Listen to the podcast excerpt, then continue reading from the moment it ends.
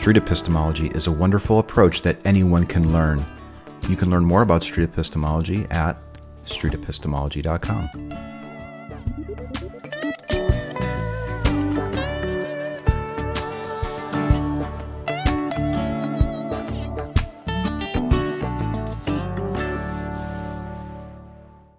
Hi, I'm Dali, also known as Juggling Lessons. I've been a programmer and a teacher before I retired, and my current hobby is to create teaching materials for street epistemology. Lately, I've been interviewing people involved with street epistemology and live streaming them on my YouTube channel, which you can find at youtube.com slash user slash juggling lessons. I think we are live. I'm in the wrong screen. That's okay. People are used to that. Hey, everybody, welcome to our discussion about street epistemology. If you were careful, you might have already noticed that my guest today is Nathan Ferguson, Abstract Activist SE. Hey there. Hi, hello. Good to be on Today Vanilla I wanna- Uh, this is discussion about. hmm discussion about. This is discussion about. Yeah, Vanilla SE is another one of the categories that we do. We do a lot of that. That's sort of the staple of almost all the other street epistemology channels. Uh, and for us, it's just one of the categories. So we're all things to all. Completely. Nathan, tell me about yourself, or tell everybody else, because I know you. Right. uh, well, that's a really broad. I don't know even know where to start. I mean, I um I came across uh, some street epistemology videos a while back, uh, probably like two or three years ago, and was awestruck with how powerful it was.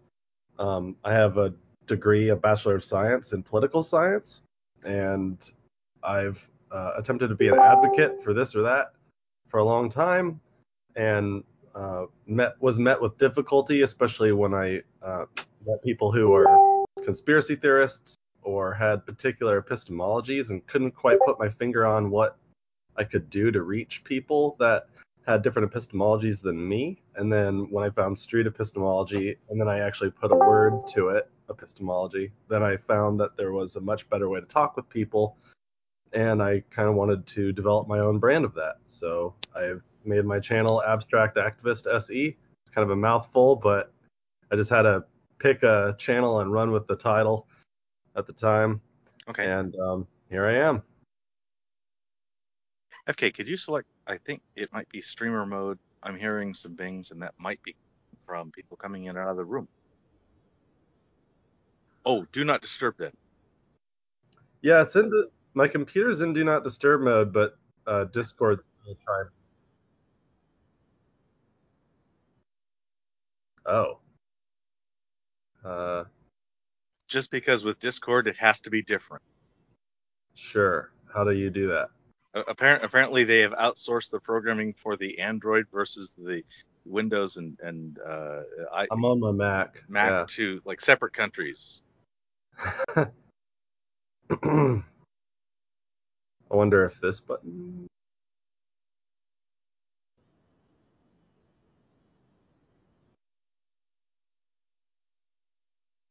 Settings. Preferences, maybe?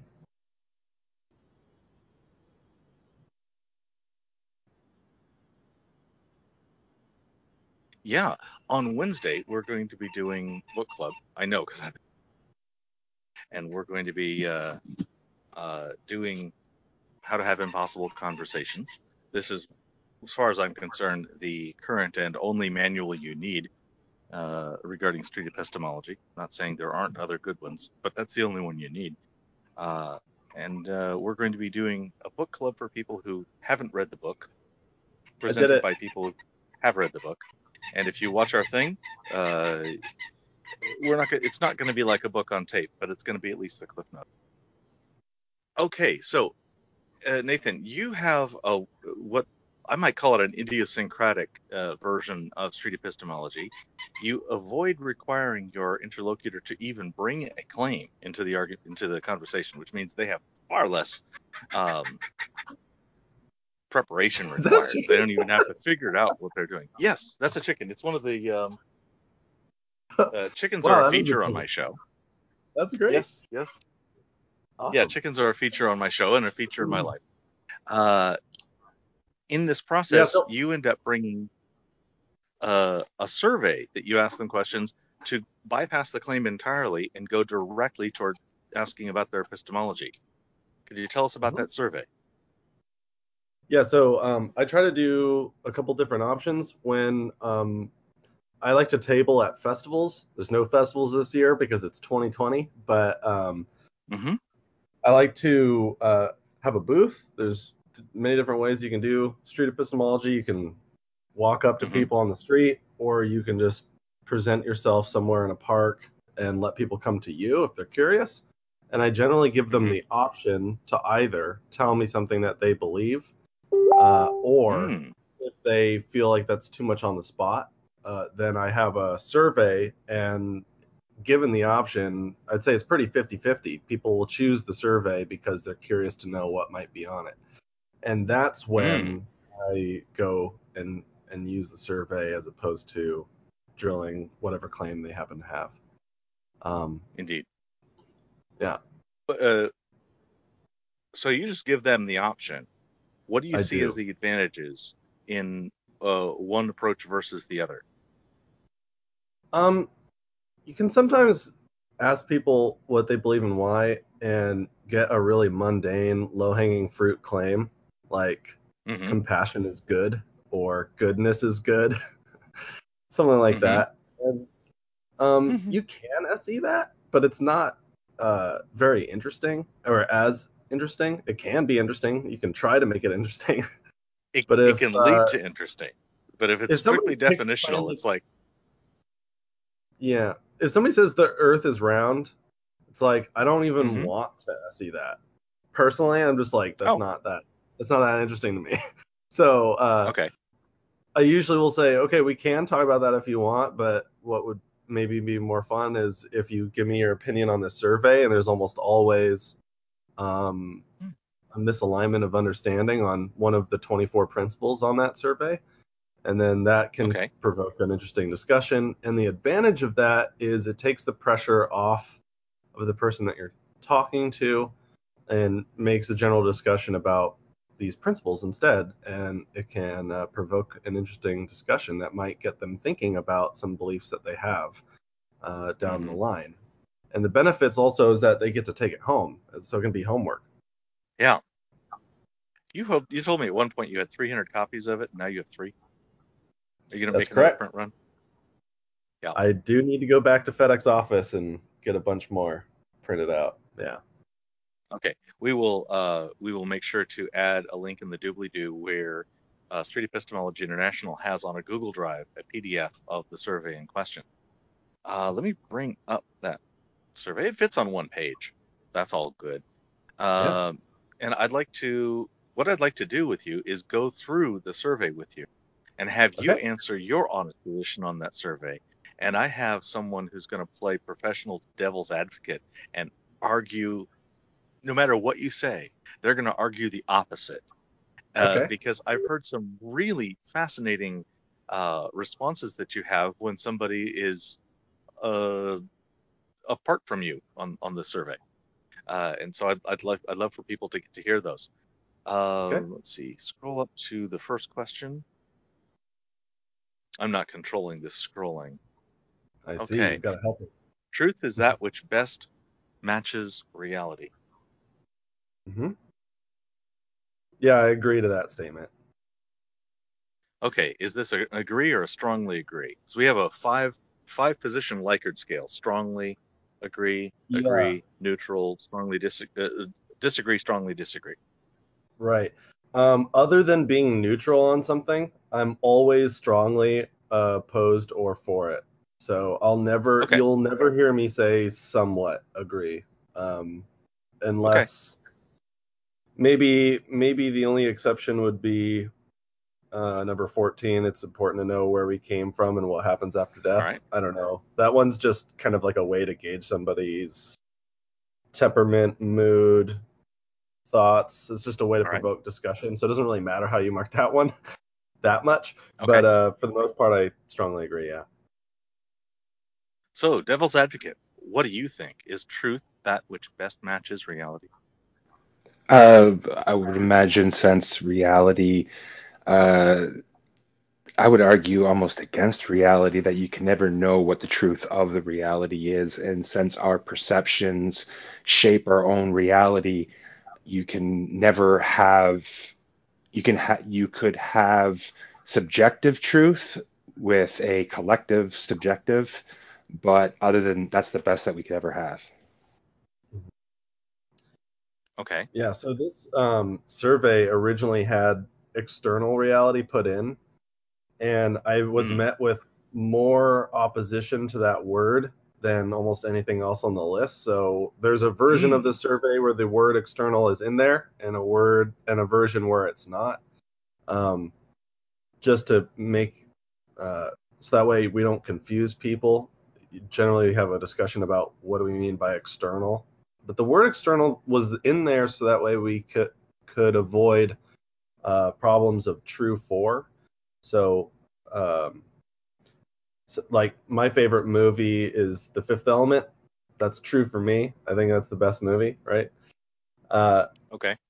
However, it doesn't. The word external might not need to be in there because my preference is in the external world. So I could. It might be Mm. unnecessary, which is why we took it out. There's still a debate about whether or not it's better to leave it in or better to take it out.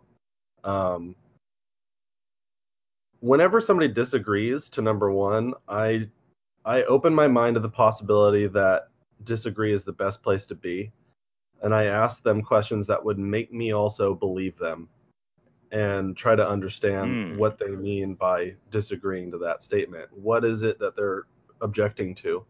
So my question would be, if not, if truth is not a, be- a description which best matches, then what is truth? And I just put the ball in their park and I get them to explain to me what truth is Reading, to them. what is truth? Yeah. Well, like I said, uh, the best that we can, the closest that we can get to truth is a collaboration. Uh, if you get, uh, or a consensus, if you get enough people agreeing to one fact, then it becomes truth. But as soon as you get enough people disagreeing with that fact, it becomes untrue. So it's the sky is blue. The reason the sky is blue is because everyone looks up and sees it blue. There may be a few people that see it a different color, but they're a uh, you know they're the outliers, so they don't count. Uh, it's the collective consensus. Uh, if the collective consensus said, "Oh, the sky is purple," then automatically it becomes the the sky is purple is true. Yeah. So a major Okay. benefit of a major benefit of this method is to um, have your have your interlocutor fill out the whole thing, and then um, Mm. you can you can use other points on the survey to check for consistency. Okay. So number So number before you feedback. Number 10 on the survey is uh, if all members of a society share a belief, uh, they are justified to hold that belief. And generally, people will disagree to that, generally speaking. And so, if somebody were to tell me that the number of people believing in a thing is the thing that makes something true, then I would um, I would ask them why they would disagree to number 10 and also disagree to number 1 for those reasons. Um, there's a, I think, a similar one on here about the number of people. Um, yeah, I think. I, I'm sure we'll come to it in time. I have a question go ahead. Yes, of course. because I, I have trouble when we keep trying to talk about opinions on street epistemology as something that is true. You know, I, I just don't I don't know. I, it's more like a, an open question. I like I have trouble of like if you talk about like blue is my favorite color and then street epistemology that it's like okay I understand you can street epistemology that someone states that blue is their favorite color but I don't think opinions are in the matter of reality and truth. You know, like because you could be lying and strongly defending that, and I can apply street epistemology. That doesn't make any truth on this statement of blue is the best or is something. And when you man, because when you have to finish that with to me, it's something so personal that I cannot even verify. Can I ask you a question about that?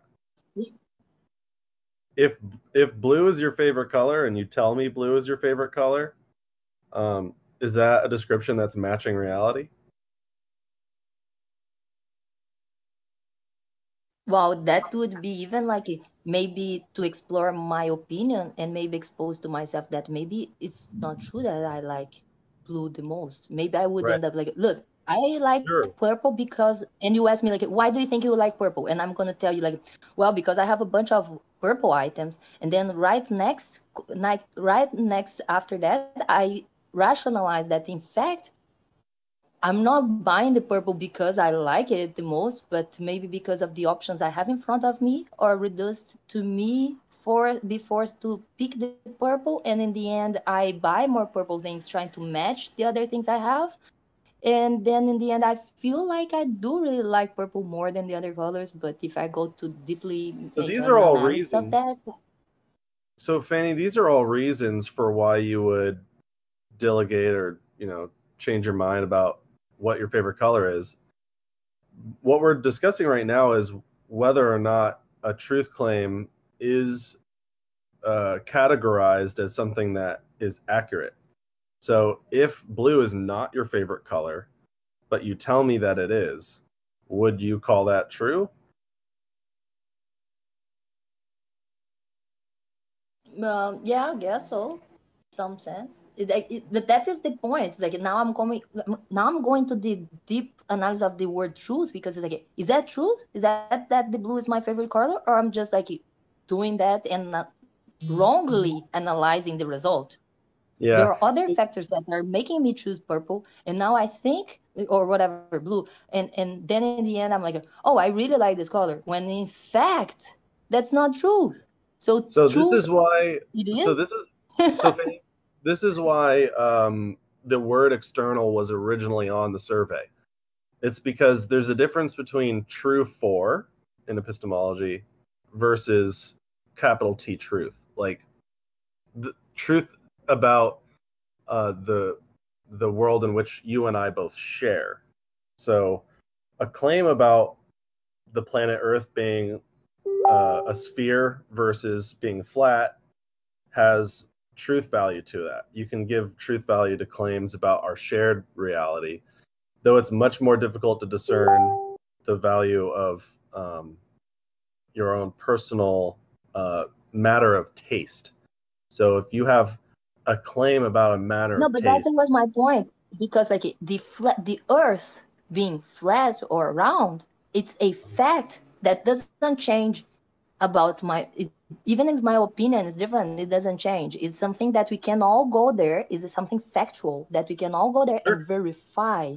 But Right. the point of the opinion is that something that we cannot verify, and that was the point of like maybe opinions should not put in the matter of being truth well, here's the thing: if you're or, or lying being about your factual if you're in that way because we cannot verify you know i, I just think like it, yeah Is it possible? Is it possible to lie about your opinions?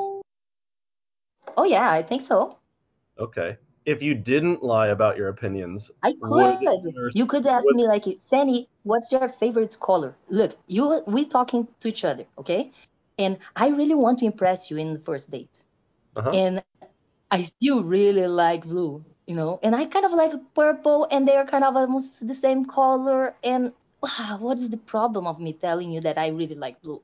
So it's like that's the thing. It's like, am I saying such a thing that is a lie in the end? Maybe, maybe not, because it's just opinion, And as a h- as and a rule, I will take verify. somebody's word as to their subjective opinion.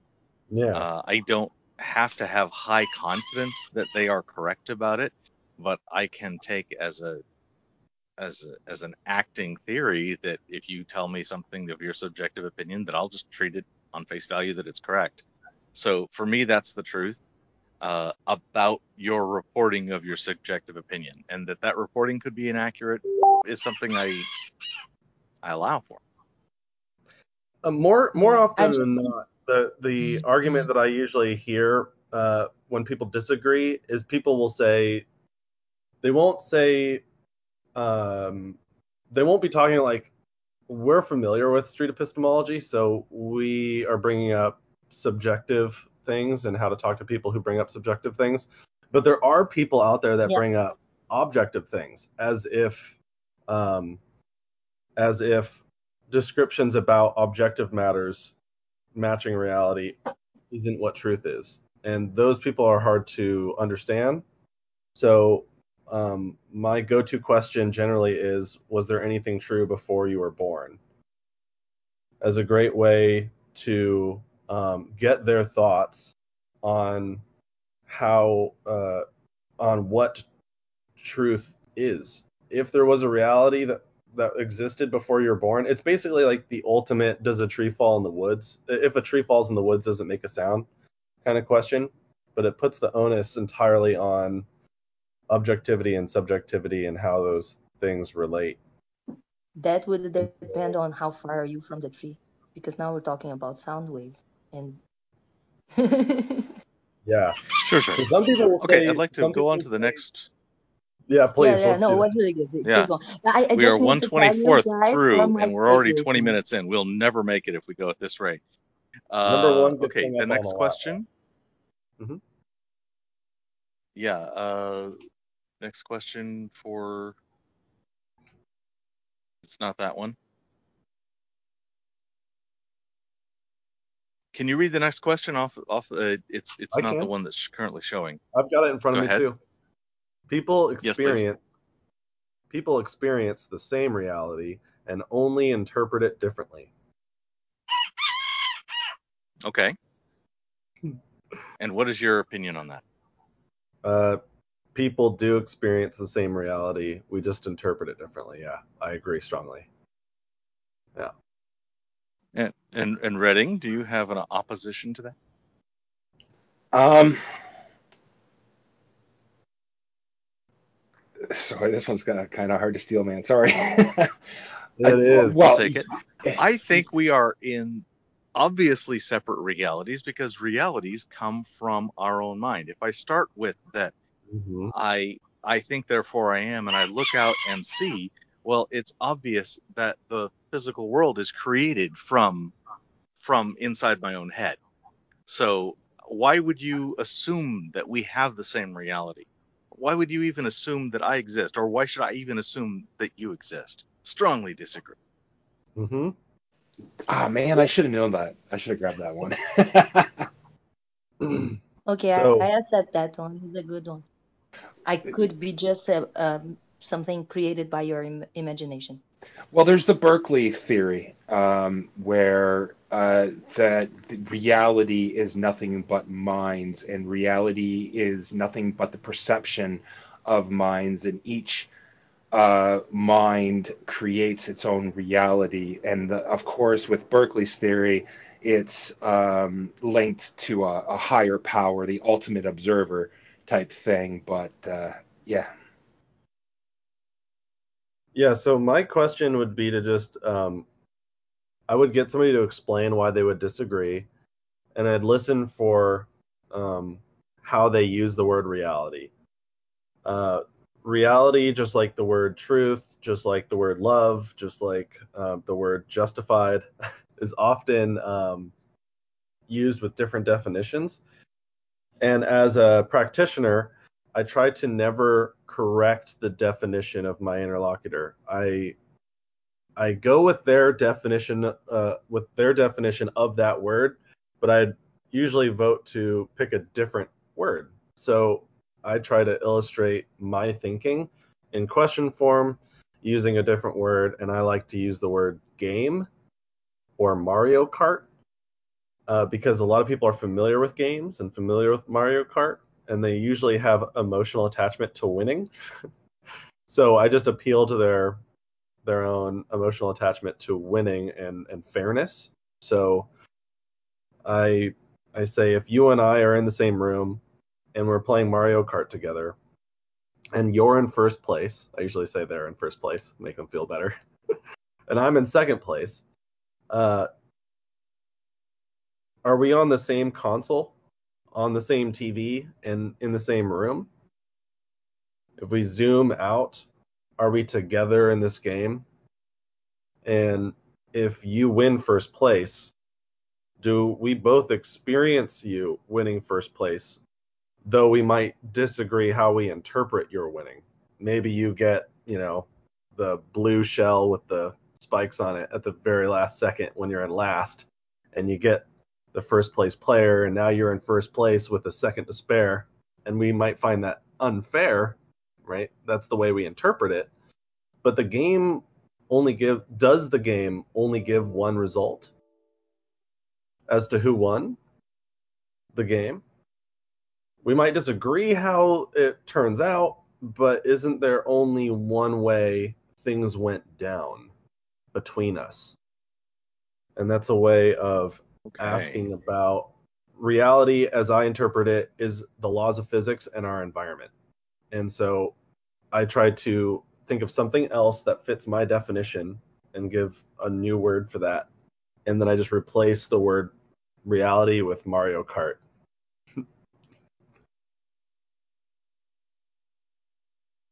and you duplicate reality.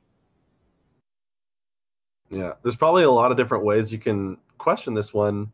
That's just the one that I like the most because it seems to always get my point across um, in question form and generally gets people to shift on that one. Yeah. Okay. Truth depends on the opinions and beliefs of people. Yeah, that was a great strong. Uh, uh, that was a probably the one I was looking for when we were um, steel manning the disagree for number one, which is truth is that which best matches. And the argument I was hearing was, if majority consensus thinks a thing is true, that's the standard by which we deem it true. And um, I would just ask about um, history and how throughout history, the collective um, hive mind thought the Earth was flat. At the time that the majority thought the Earth was flat, did that mean that a description about the Earth being flat was correct? Was that the correct way to interpret reality? Just because the number of people thought it? So if truth depends on the opinions and beliefs of people, does that mean um, uh, bloodletting, for example, which is a practice in medicine a long time ago? People would take the bad blood out of you, right? And it caused a lot of unnecessary suffering and We harm. We still need to do in some conditions. Say what? Uh, yeah, but not like we used to. Uh, uh, we understand it a lot better. Yeah, we yeah, right. We used Yeah, to just we, do we still need to we still need to bleed people in some conditions. Just like it's not completely off. It's a, before it was more like just doing it for let's see if it works. Yeah. now we know um, when to apply. Sure. I'm no doctor. I just uh I would just say it was an overused practice back then. It's like a well-known thing, which is why I go for it, but I could go for a bunch of other things. Like there's so many examples like um everyone thought that I the sun revolved around the earth. Everyone thought the sun revolved around the earth. That's another good one. Um and before that was maybe common they knowledge. changed their way. Before it was Maybe common they what? knowledge. Go ahead.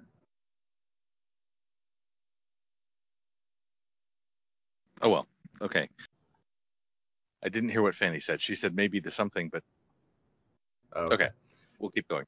Um, eh, d- eh, do we have uh, any words from the loyal opposition? Uh, I didn't hear an, I didn't hear his opinion on it. His, Oh, his truth- opinion I- that I is agree. this this is strongly truth- false. Tr- strongly false, right? Yeah. Truth does not depend on the opinions and beliefs of people.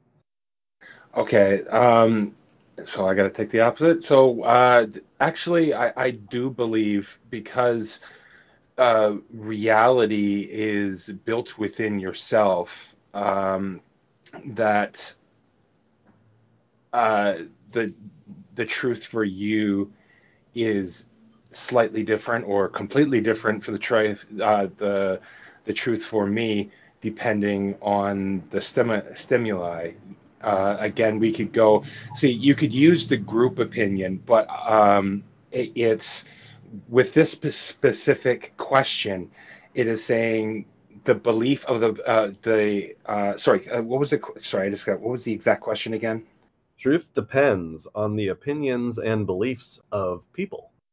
Yes. So it's that it's not really a collect. That's not really a collective thing. Is uh, when you're talking uh, about a society whole, then that's where the collective come, comes into play. When you have to interact with other people, you have to share the same truths, and that's where the agreement between the group comes into play. But on an individual basis, you can hold your own truths. You can, uh, God is real. That is my truth. That is my reality. So it's my to support that rea- uh, reality. I need my belief to support that reality? Mm. So I'd probably start by building a golden bridge a little bit and say, um, yeah, I can see why you might think that. Like, for example, if I were communicating something true and yet it wasn't effective in getting the point across to communicate what's going on, um, then the sentence doesn't work to effectively communicate. And if I'm not effectively communicating, then the sentence isn't, um, while it might be true, uh, it's not, it loses its utility. So that might, might be my little golden bridge there to try to see if I can agree to whatever um, point you just made. But then I would um, go down further on my list and almost all the time, uh, only once have I ever had anyone disagree with number 24. Number 24 is really useful to counter check a lot of these. And 24 says, It is possible that some of my beliefs are not true. So I would, if somebody agrees to 24, which is almost always is the case, um, I would ask what's happening there. If people's opinions and beliefs are one way, but the truth is another, how is it possible that your beliefs are not true? If you strongly believe them, if the majority of people believe them, then what's happening when a majority is incorrect? And okay. what they just to take for, just to take the other side. Um, your lower back is killing you right now. You mm-hmm. it's been killing you for five years. Uh, you go into the doctor, you get an MRI, it doesn't show anything, um, and they say, "Oh, it's all in your head." Does that mean that pain does not exist? So it doesn't. Though I would bring it to the You're in pain though. You can't even stand up straight. Mm-hmm. So, so does that pain exist? I think he said doesn't it doesn't exist? mean that as opposed to doesn't exist. Right. Oh, okay. And sorry. Yeah, and I would just bring things. I would uh, I would ask them if there's a difference between uh, truth claims about our shared reality and truth claims about our personal subjective experience.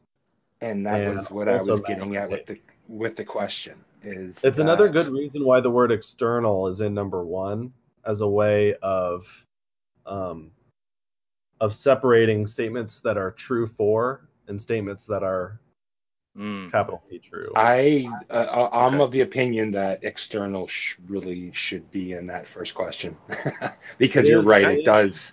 I hear it. I've met with so many people though, it's hard because I have I, leaving it in. I've had a lot of people um, become uncomfortable with that word external, and uh, it's a little bit more layman to leave it out.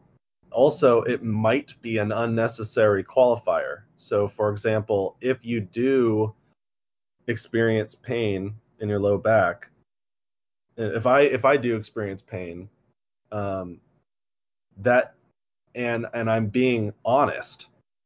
Maybe my honesty is the only thing that really matters here. Maybe because my mind, if my mind is in the external world, then a description about what's happening in my mind, so long as it's consistent and honest, would best match the external world.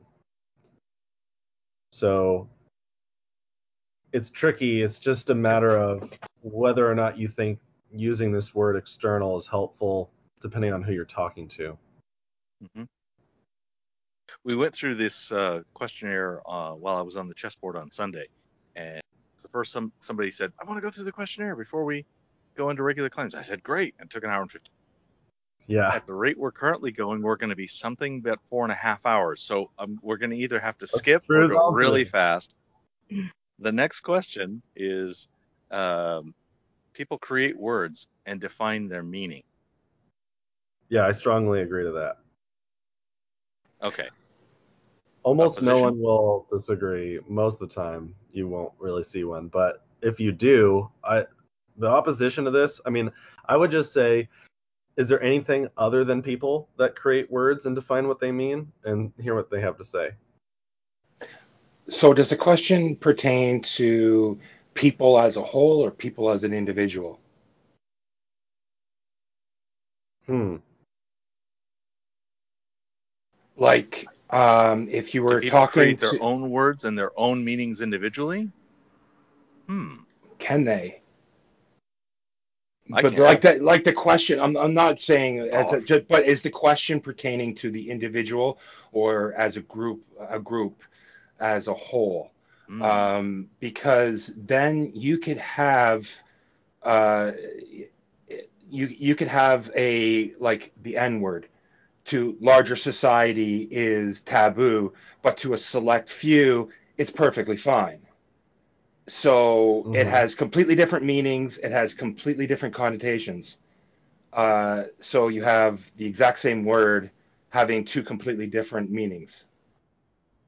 Yeah, and I would just say that this just gives us an opportunity to talk about how words work and how they help us understand one another. And the discussion from here would just be me asking questions about how words work to kind of illustrate the point that words are not innate, um, and yet they do describe our shared reality. Just uh, they're they're meant to help us understand one another and describe our shared reality. And I would just ask questions that help illustrate that. Or that would reveal or that would reveal reveal that they're innate in some way. Because maybe they are. I don't know. Is something true if everyone agrees to it? That's number five. Something is true if everyone agrees to it. No. Okay. Ready? Is it true course if it everyone is. agrees? Of course, Of course, course it is. Argument ad populum. Oh wait. Exactly. Yeah.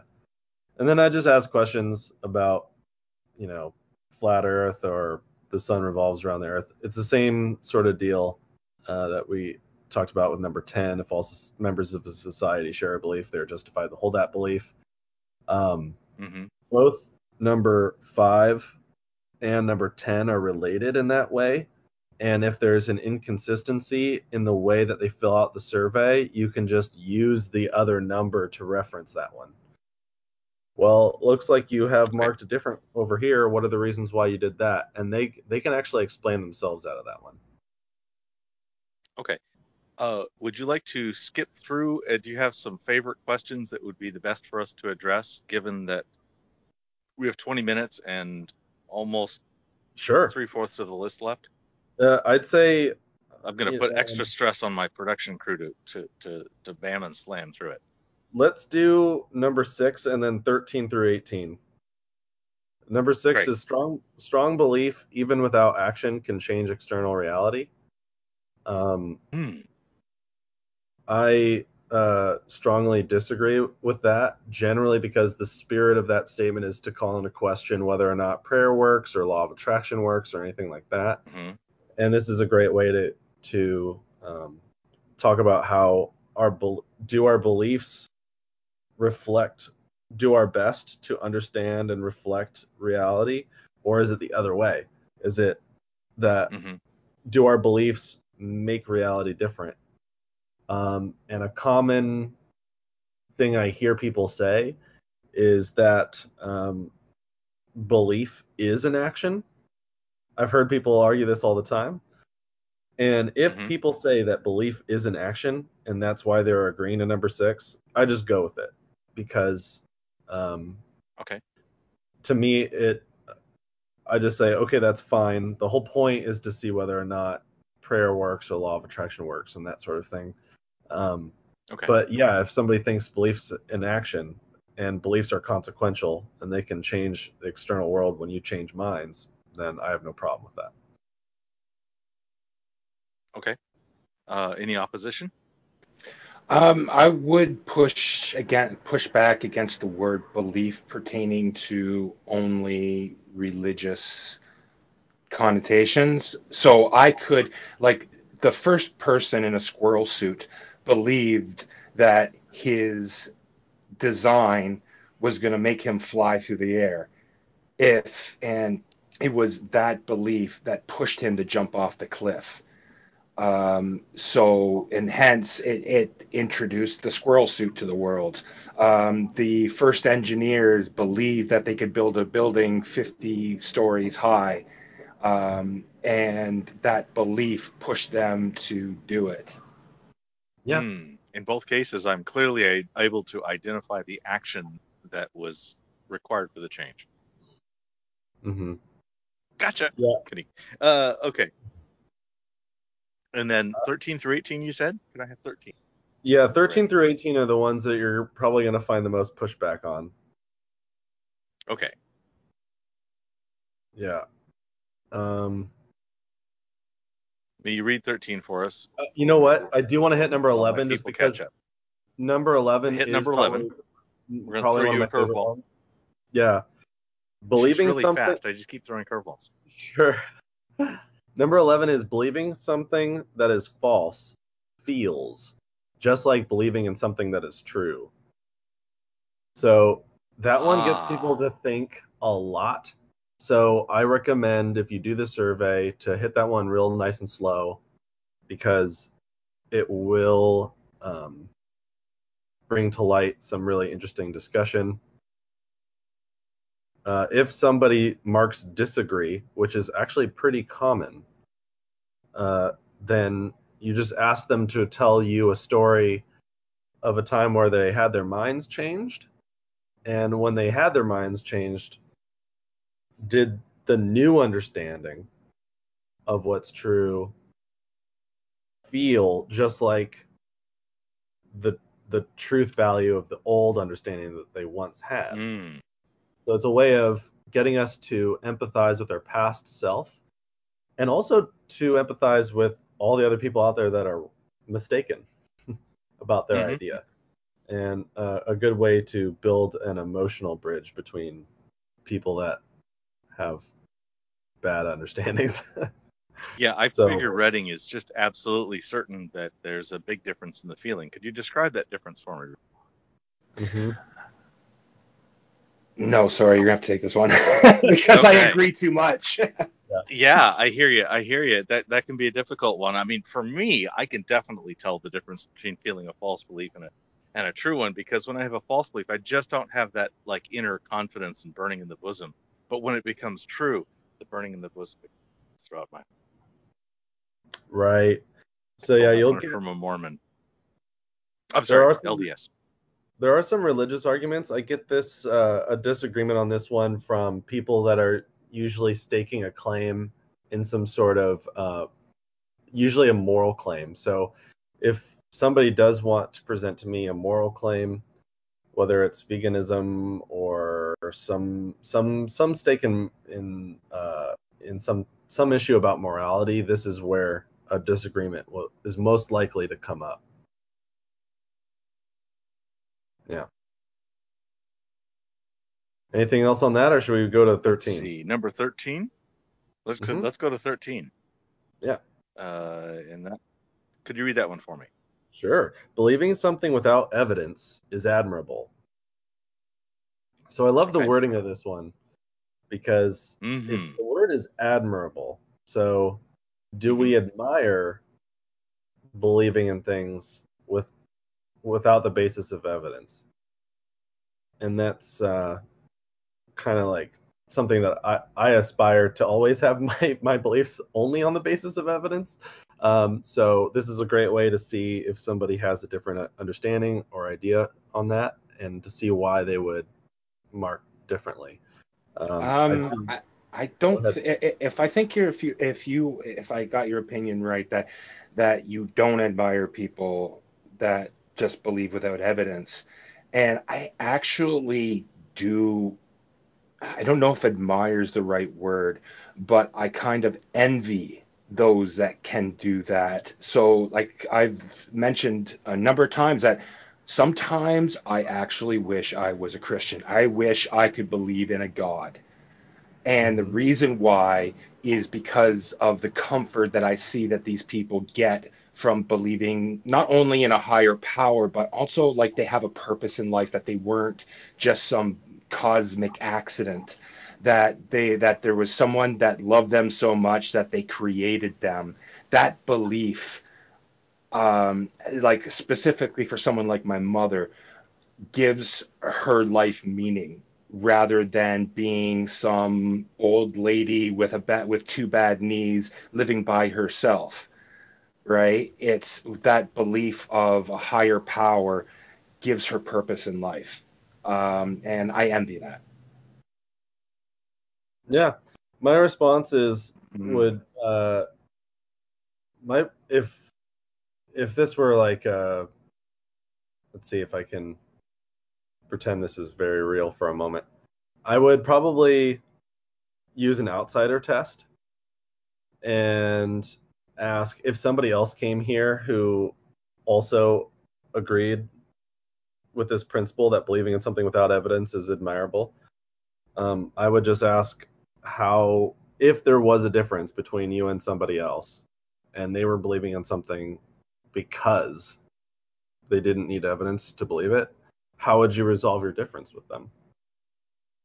And I just, I just ask how you could go about resolving your difference with somebody else who is using this principle to believe in what they're believing. Ooh, nice. Mhm. Next question. Yeah. It is important to know where we came from and what happens after death. So uh, there's a lot of different ways you can go with this one. Um, I sometimes will skip this for brevity's sake, though it it it can uh, facilitate an interesting discussion. Um, if somebody agrees or disagrees, I just ask them why and get them to start explaining. And um, if somebody disagrees, it's usually because they have objections to um, knowing things which we can't know. Uh, and uh, if people uh, agree to it, um, it's generally because they think um, things we don't know are important to try to figure out. Uh, but if people are saying it's important to know, even if we can't figure it out, then that opens up a can of worms of, well, why would you say you know something if there's no access to that information? And you can have a, a discussion Yeah. about that. But It's I generally, if you if it's unknowable. right. I generally um, ask about was there, uh, if evolution is true, would that be important to know? Or sometimes I bring it to an existential kind of route and say, if there is no afterlife after you're dead, would it still be important to you now to to uh, try to facilitate the very best of all, uh, the very best world for everybody that continues to live after you're dead, as a way of um, getting people to empathize with the rest of the world, even when you have nothing at stake. It's kind of an existentialist question there. It's just a good point to kind of gauge the pulse of, the, of your interview partner. There's no right or wrong answer to that one. so You can just answer it Uh, however you. Yeah, so don't need to hear from the opposition on this one, uh, whether it is or not, because you're sort of in the middle. Yep. Uh, next question. Believing, Believing something, that something- is false Mhm. is okay if it gives you comfort. Yeah. This one was really hard for me lie. for a really long time. Um, this one's really common. You'll you'll I will commonly get people who will um, say that they that they uh, let's see here believing something is false is okay if it gives you comfort. People will agree to that because they often recognize within themselves that they have comfortable beliefs that they hold just because they're comfortable, and that's the main reason they do it. Um, and that's really honest. If people will admit that, I start by acknowledging their honesty if they just come out that straight with it. Though, again, outsider test is really helpful here. And I just ask, usually I get them to give me an example of a time in which uh, they were uh, a time in which they had a dispute, a factual dispute with somebody like a, fa- a friend or a family member. Can you give me an example of a time in which a friend or family member believed in something that you strongly disagreed with, and how did you go about resolving that difference? And generally, they'll tell you a story. Uh, Well, I blocked them on Facebook, of course. happened. I'm kidding. Right. and then they'll and then I'll say, "Well, how did you resolve the difference?" And they almost always say, "I presented these facts or I asked these questions and they came around to my understanding and my way of thinking." And I would just say, "Okay, that's great. I'm glad that happened." However, if they just said, "You know what? It doesn't matter because it's comfortable to me." So I'm just going to hold on to this idea no matter what you say. How, how what would you think about that person?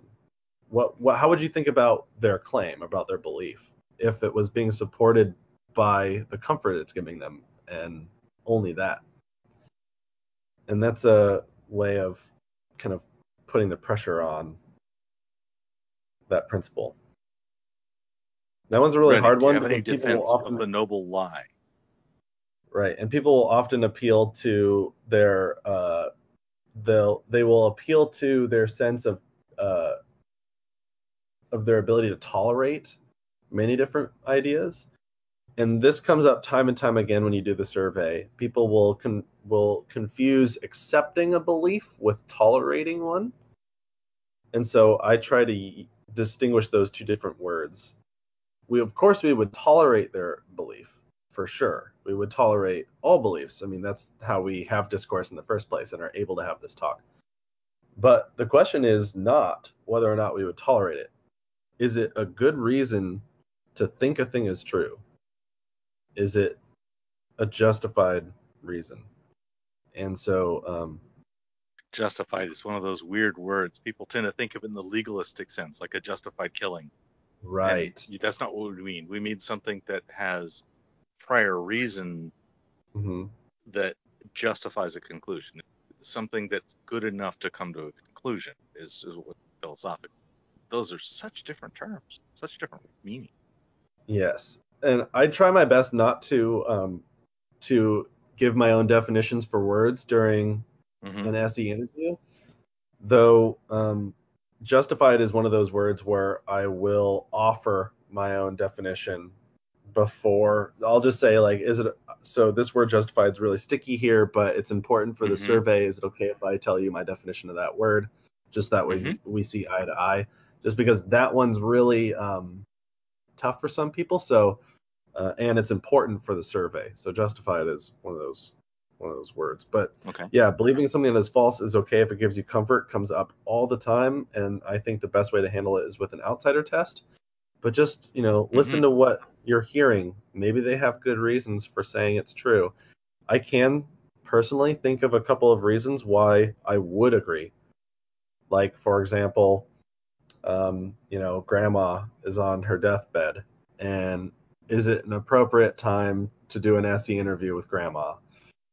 Mm. honestly at that point i'd just say it's it's fine for for that person to believe in things that are only comfortable and not at all true i think there are Mm. times when that's fine though I still nonetheless feel strongly about this that I personally, and it's important to put the emphasis on the person you're talking to and not people by and large.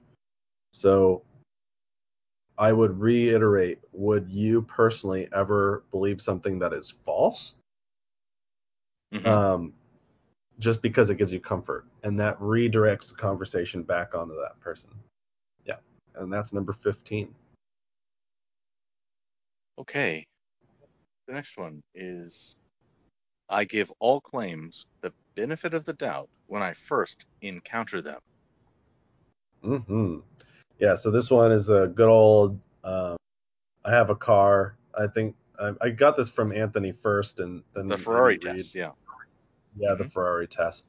Uh, the way I do the Ferrari test is um, I'm going to give three claims. I have a car, I have a second car, and I have an Mhm. invisible car, and put that those three claims on the scale. Yeah. Okay. So the only because I find that um, people will try to because my goal is to pick three claims which just when you first hear them makes you highly confident, makes you slightly question it, and then the third one should make you doubt it, right? To just to illustrate the fact that we all do this all the time and we put all claims on a scale in our own minds when we first hear them. And I like I have a car, I have a second car because it's possible I don't have a car, but it's not at all doubtful. I mean, lots of people have cars, so that would be a claim that would be given high confidence. I have a second car, follows the first one, uh, though because it's two qualifiers, I have to have two cars. Therefore, it's the more detail you add to the claim, the more likely it is to drop on the scale. So that should give you a number that's less than the first one. And then the uh, third one is I have an invisible car, but there is there is no example of any invisible cars, so we would just uh, we would doubt it by the default position would be to reserve. Well. Wonder Woman has an invisible jet. There's an example. Right? Yeah, you see me, but you don't see the jet, just like Wonder Woman. hmm Yeah. Mm-hmm. I, I saw I saw an ad for a pickup done in camo. Uh, all I could see were the four tires in the driveway. Mm-hmm. It's great, Yeah. great ad on Craigslist for a pickup with great camo. Uh, Number- yes, indeed. FK, give Tesla a few years, they will have invisible cars if that's something Elon asks for. See, That'd be cool. Important. Someone is justified in their beliefs until they are proven wrong. Yeah. So this is the most intense, by far, in my experience. This is the most intense and heated Mhm. uh, point of discussion on the entire survey. So I Oh. always say proceed with caution on number 17. Okay. Number 17 is the, kind of an equivalent to the faith question. So So we need to be very cautious about the prime numbers, including 14. I'm kidding. That was a red herring. Oh, right. yeah. Number 17 is um, someone is justified in their beliefs until they are proven wrong. And some people have their entire epistemology predicated on number 17. In my experience, I've Mm. seen people who just Mhm. predicate all of their thought process on number 17 and and Right. haven't really talked about it out loud um, Uh-huh. and they'll hold many many beliefs because of number 17 because no one's Right. showed me that i'm wrong so i'm justified to say that it's true until you prove me otherwise right Right, right. So they end up, uh, I can tell when that happens when they're arguing for the possibility of a thing rather than the probability of it. Yeah and they'll con- they'll confuse their um the possibility of something being true and the like the odds of something maybe Mhm. being true with their confidence which Yep. comes up a lot um Mhm. like uh, uh, if we do the tic tac thing Mhm. and i say you know um is it true that the that the number in here must of tic tacs must be either even or odd um uh, people generally agree to that and then i'll say um, if somebody came here and they said that they were even Mhm. um, what would you tell that person?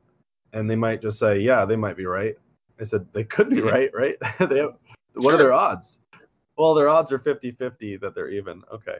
But what's your confidence that they're even? And they'll say Mhm. 50 because they'll confuse the confidence with the odds or probability.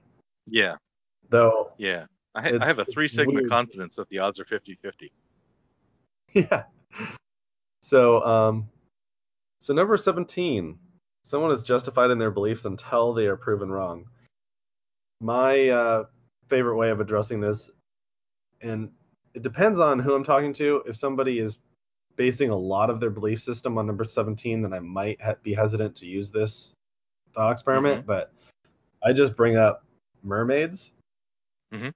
Oh, or, or even better, I ask my interlocutor to bring up something that they do not think is true. That's a commonly held belief, Okay. and hopefully they pick something that we agree is false. Um, if they pick something like mermaids, mermaids is a really great example because it's something, it's a belief claim that is um, not in any defined place, so there's nowhere to Mhm. look, which makes it pertinent to number 17. So if someone out there were believing in mermaids, Mhm. but the only reason they were believing in mermaids is because someone is justified justified to believe in mermaids until you show them that there are no mermaids Mm. out there. Is it possible that this person is stuck believing that there Mhm. are mermaids? Yes. I believe in the remote possibility of mermaids. hmm Right. So then the question becomes if there are no mermaids and yet someone believes that there are mermaids, um, and that person is now stuck forever, um, one of the questions you can ask is would it be better to uh, withhold belief in mermaids until there is Mhm. evidence of mermaids? Or should we believe that there Mm. actually are mermaids until you show them that they're not there. And if they're not in a Mhm. defined place and there's nowhere to look, are we forever stuck believing in a thing that's not true? Yep. Yep. Yeah. That one's a Santa. really Yes, tough one for a lot of people. Yeah, indeed. Do you have any others that we would like to touch on? Just number 24, uh, Okay. because it is really helpful. Uh, this is something that took me a long time to learn, uh, in the sense that I didn't realize how useful number 24 is. Almost Mhm. always people will agree to number 24. Only once has anyone ever disagreed to number 24 that I've done in my like 300 interviews. Okay. You use their understanding of 24 to apply to the rest of the, of the worksheet. If okay. somebody says it is possible, so real good reason not to have them get to the bottom of the worksheet before you start reviewing the question. hmm It Okay. does help out. If if you hand them the survey, have them fill it out and hand it to you. There's a lot of different ways you can do this. You can just go line by line, and that's how I started doing it. But I found that it was actually better to have everything all out, and then I just mark on the survey where um, we have disagreements, where um, my conversation partner and I disagree, and I just mark a little arrow next to those ones and I almost always circle number 24 to reference things like number one, which is what truth is. And Yeah. um, yeah, and that's it. Okay. So, um, the crowd. I, I thank you, Redding, for stepping way outside your comfort zone to to play steelman to all of these things and give us a chance to use you as a virtual punching bag. I hope it didn't sting. Appreciate it. Uh, yeah. Uh, let's see. Uh, does anybody in the room have any? Make sure you're all unmuted. Uh, does anybody in the room have uh, have any questions or comments for Nathan, uh, or about the survey, or about what we've talked about today? I've given you almost no time to talk. Go ahead, ready? Nathan, uh, what's the weirdest um, answer that you've gotten to one of these survey questions? Like one that you think the person did just some amazing uh, mental gymnastics to answer. Uh, it's always when some and it and it's actually more common than you'd think. It's when somebody strongly disagrees to number one. And they'll say truth is not a description that best matches. They'll say, I think the the weirdest the weirdest uh, objection to the survey is actually quite common, and it's when people say that uh, I've had somebody actually illustrate it quite interestingly to me that truth was a spectrum uh, that I only have access to one sliver of the spectrum of truth, and somebody else has a sliver to an entirely separate uh, section of truth, which is how two people can um, both believe in opposing things and they can both be correct about the same shared reality. And that to me is a little isolating to think about. That no one will ever understand you. No so it's ever- it, it, it's kind of like the I the only thing that I can be sure uh, sure of is that I think, therefore I am. If that's the only truth you could ever know, you can never know actual truth. So reality can never be a reflection of truth, or truth can never be a reflection of reality. Yeah, I just stay real curious on that one and just ask some questions about it. They could be right about that. I could have the wrong interpretation of what truth is. Maybe I'm totally wrong. I like to go into all this every single time with the with the thought that I want to be a representative for the the curious out there and what would what questions if if answered in a in a way that um, I don't expect or uh, if I'm if I'm open to new information, what questions could I ask that would make me believe the other person? So if somebody strongly disagrees with number one, I would ask the questions that would persuade me to agree with them if they had good answers. Zcools, I think you were the one who brought uh, the survey my with me in the talk yesterday. Is that correct? Uh, can you hear me okay? I yes, just barely, but well enough. Oh, sorry, I'm in the car. I'm just getting That's off work. okay. Yeah, I appreciate I appreciate you joining us. Uh, I I think you were the one who brought the survey yesterday in our in our talk. Uh, yes. Uh, Yes. I, I brought it up because I like it a lot. Someone that's new to. SE. We should mention Ben Diesel too because he made it. Oh yeah. Uh, he was actually in the room here uh, 40 minutes ago, but maybe he's just watching on YouTube at this point. Ben Diesel, yay, you rock, man! Ben Diesel. So, uh, Zequels, uh, is there anything that we talked about today that added to your understanding, and is there anything that we talked about yesterday that we didn't get to today that you think is important to bring into the conversation? Um, I think we talked about uh, one that I've had issue. Someone who says the truth is something that is. I I have a lot of really understand what I'm saying. Well, it's true for You're you're cutting in and out, so I'm hearing understand what you're saying, true for me, but I'm not really getting the thread of it.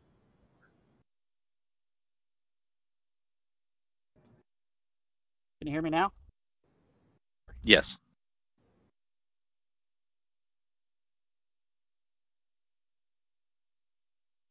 Not anymore. Hello. Not, Yeah, it's go not ahead. consistent.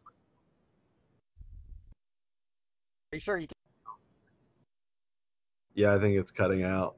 I think he was basically Hmm. bringing up Yeah. what we'll say true for me, hmm things like that. True for statements.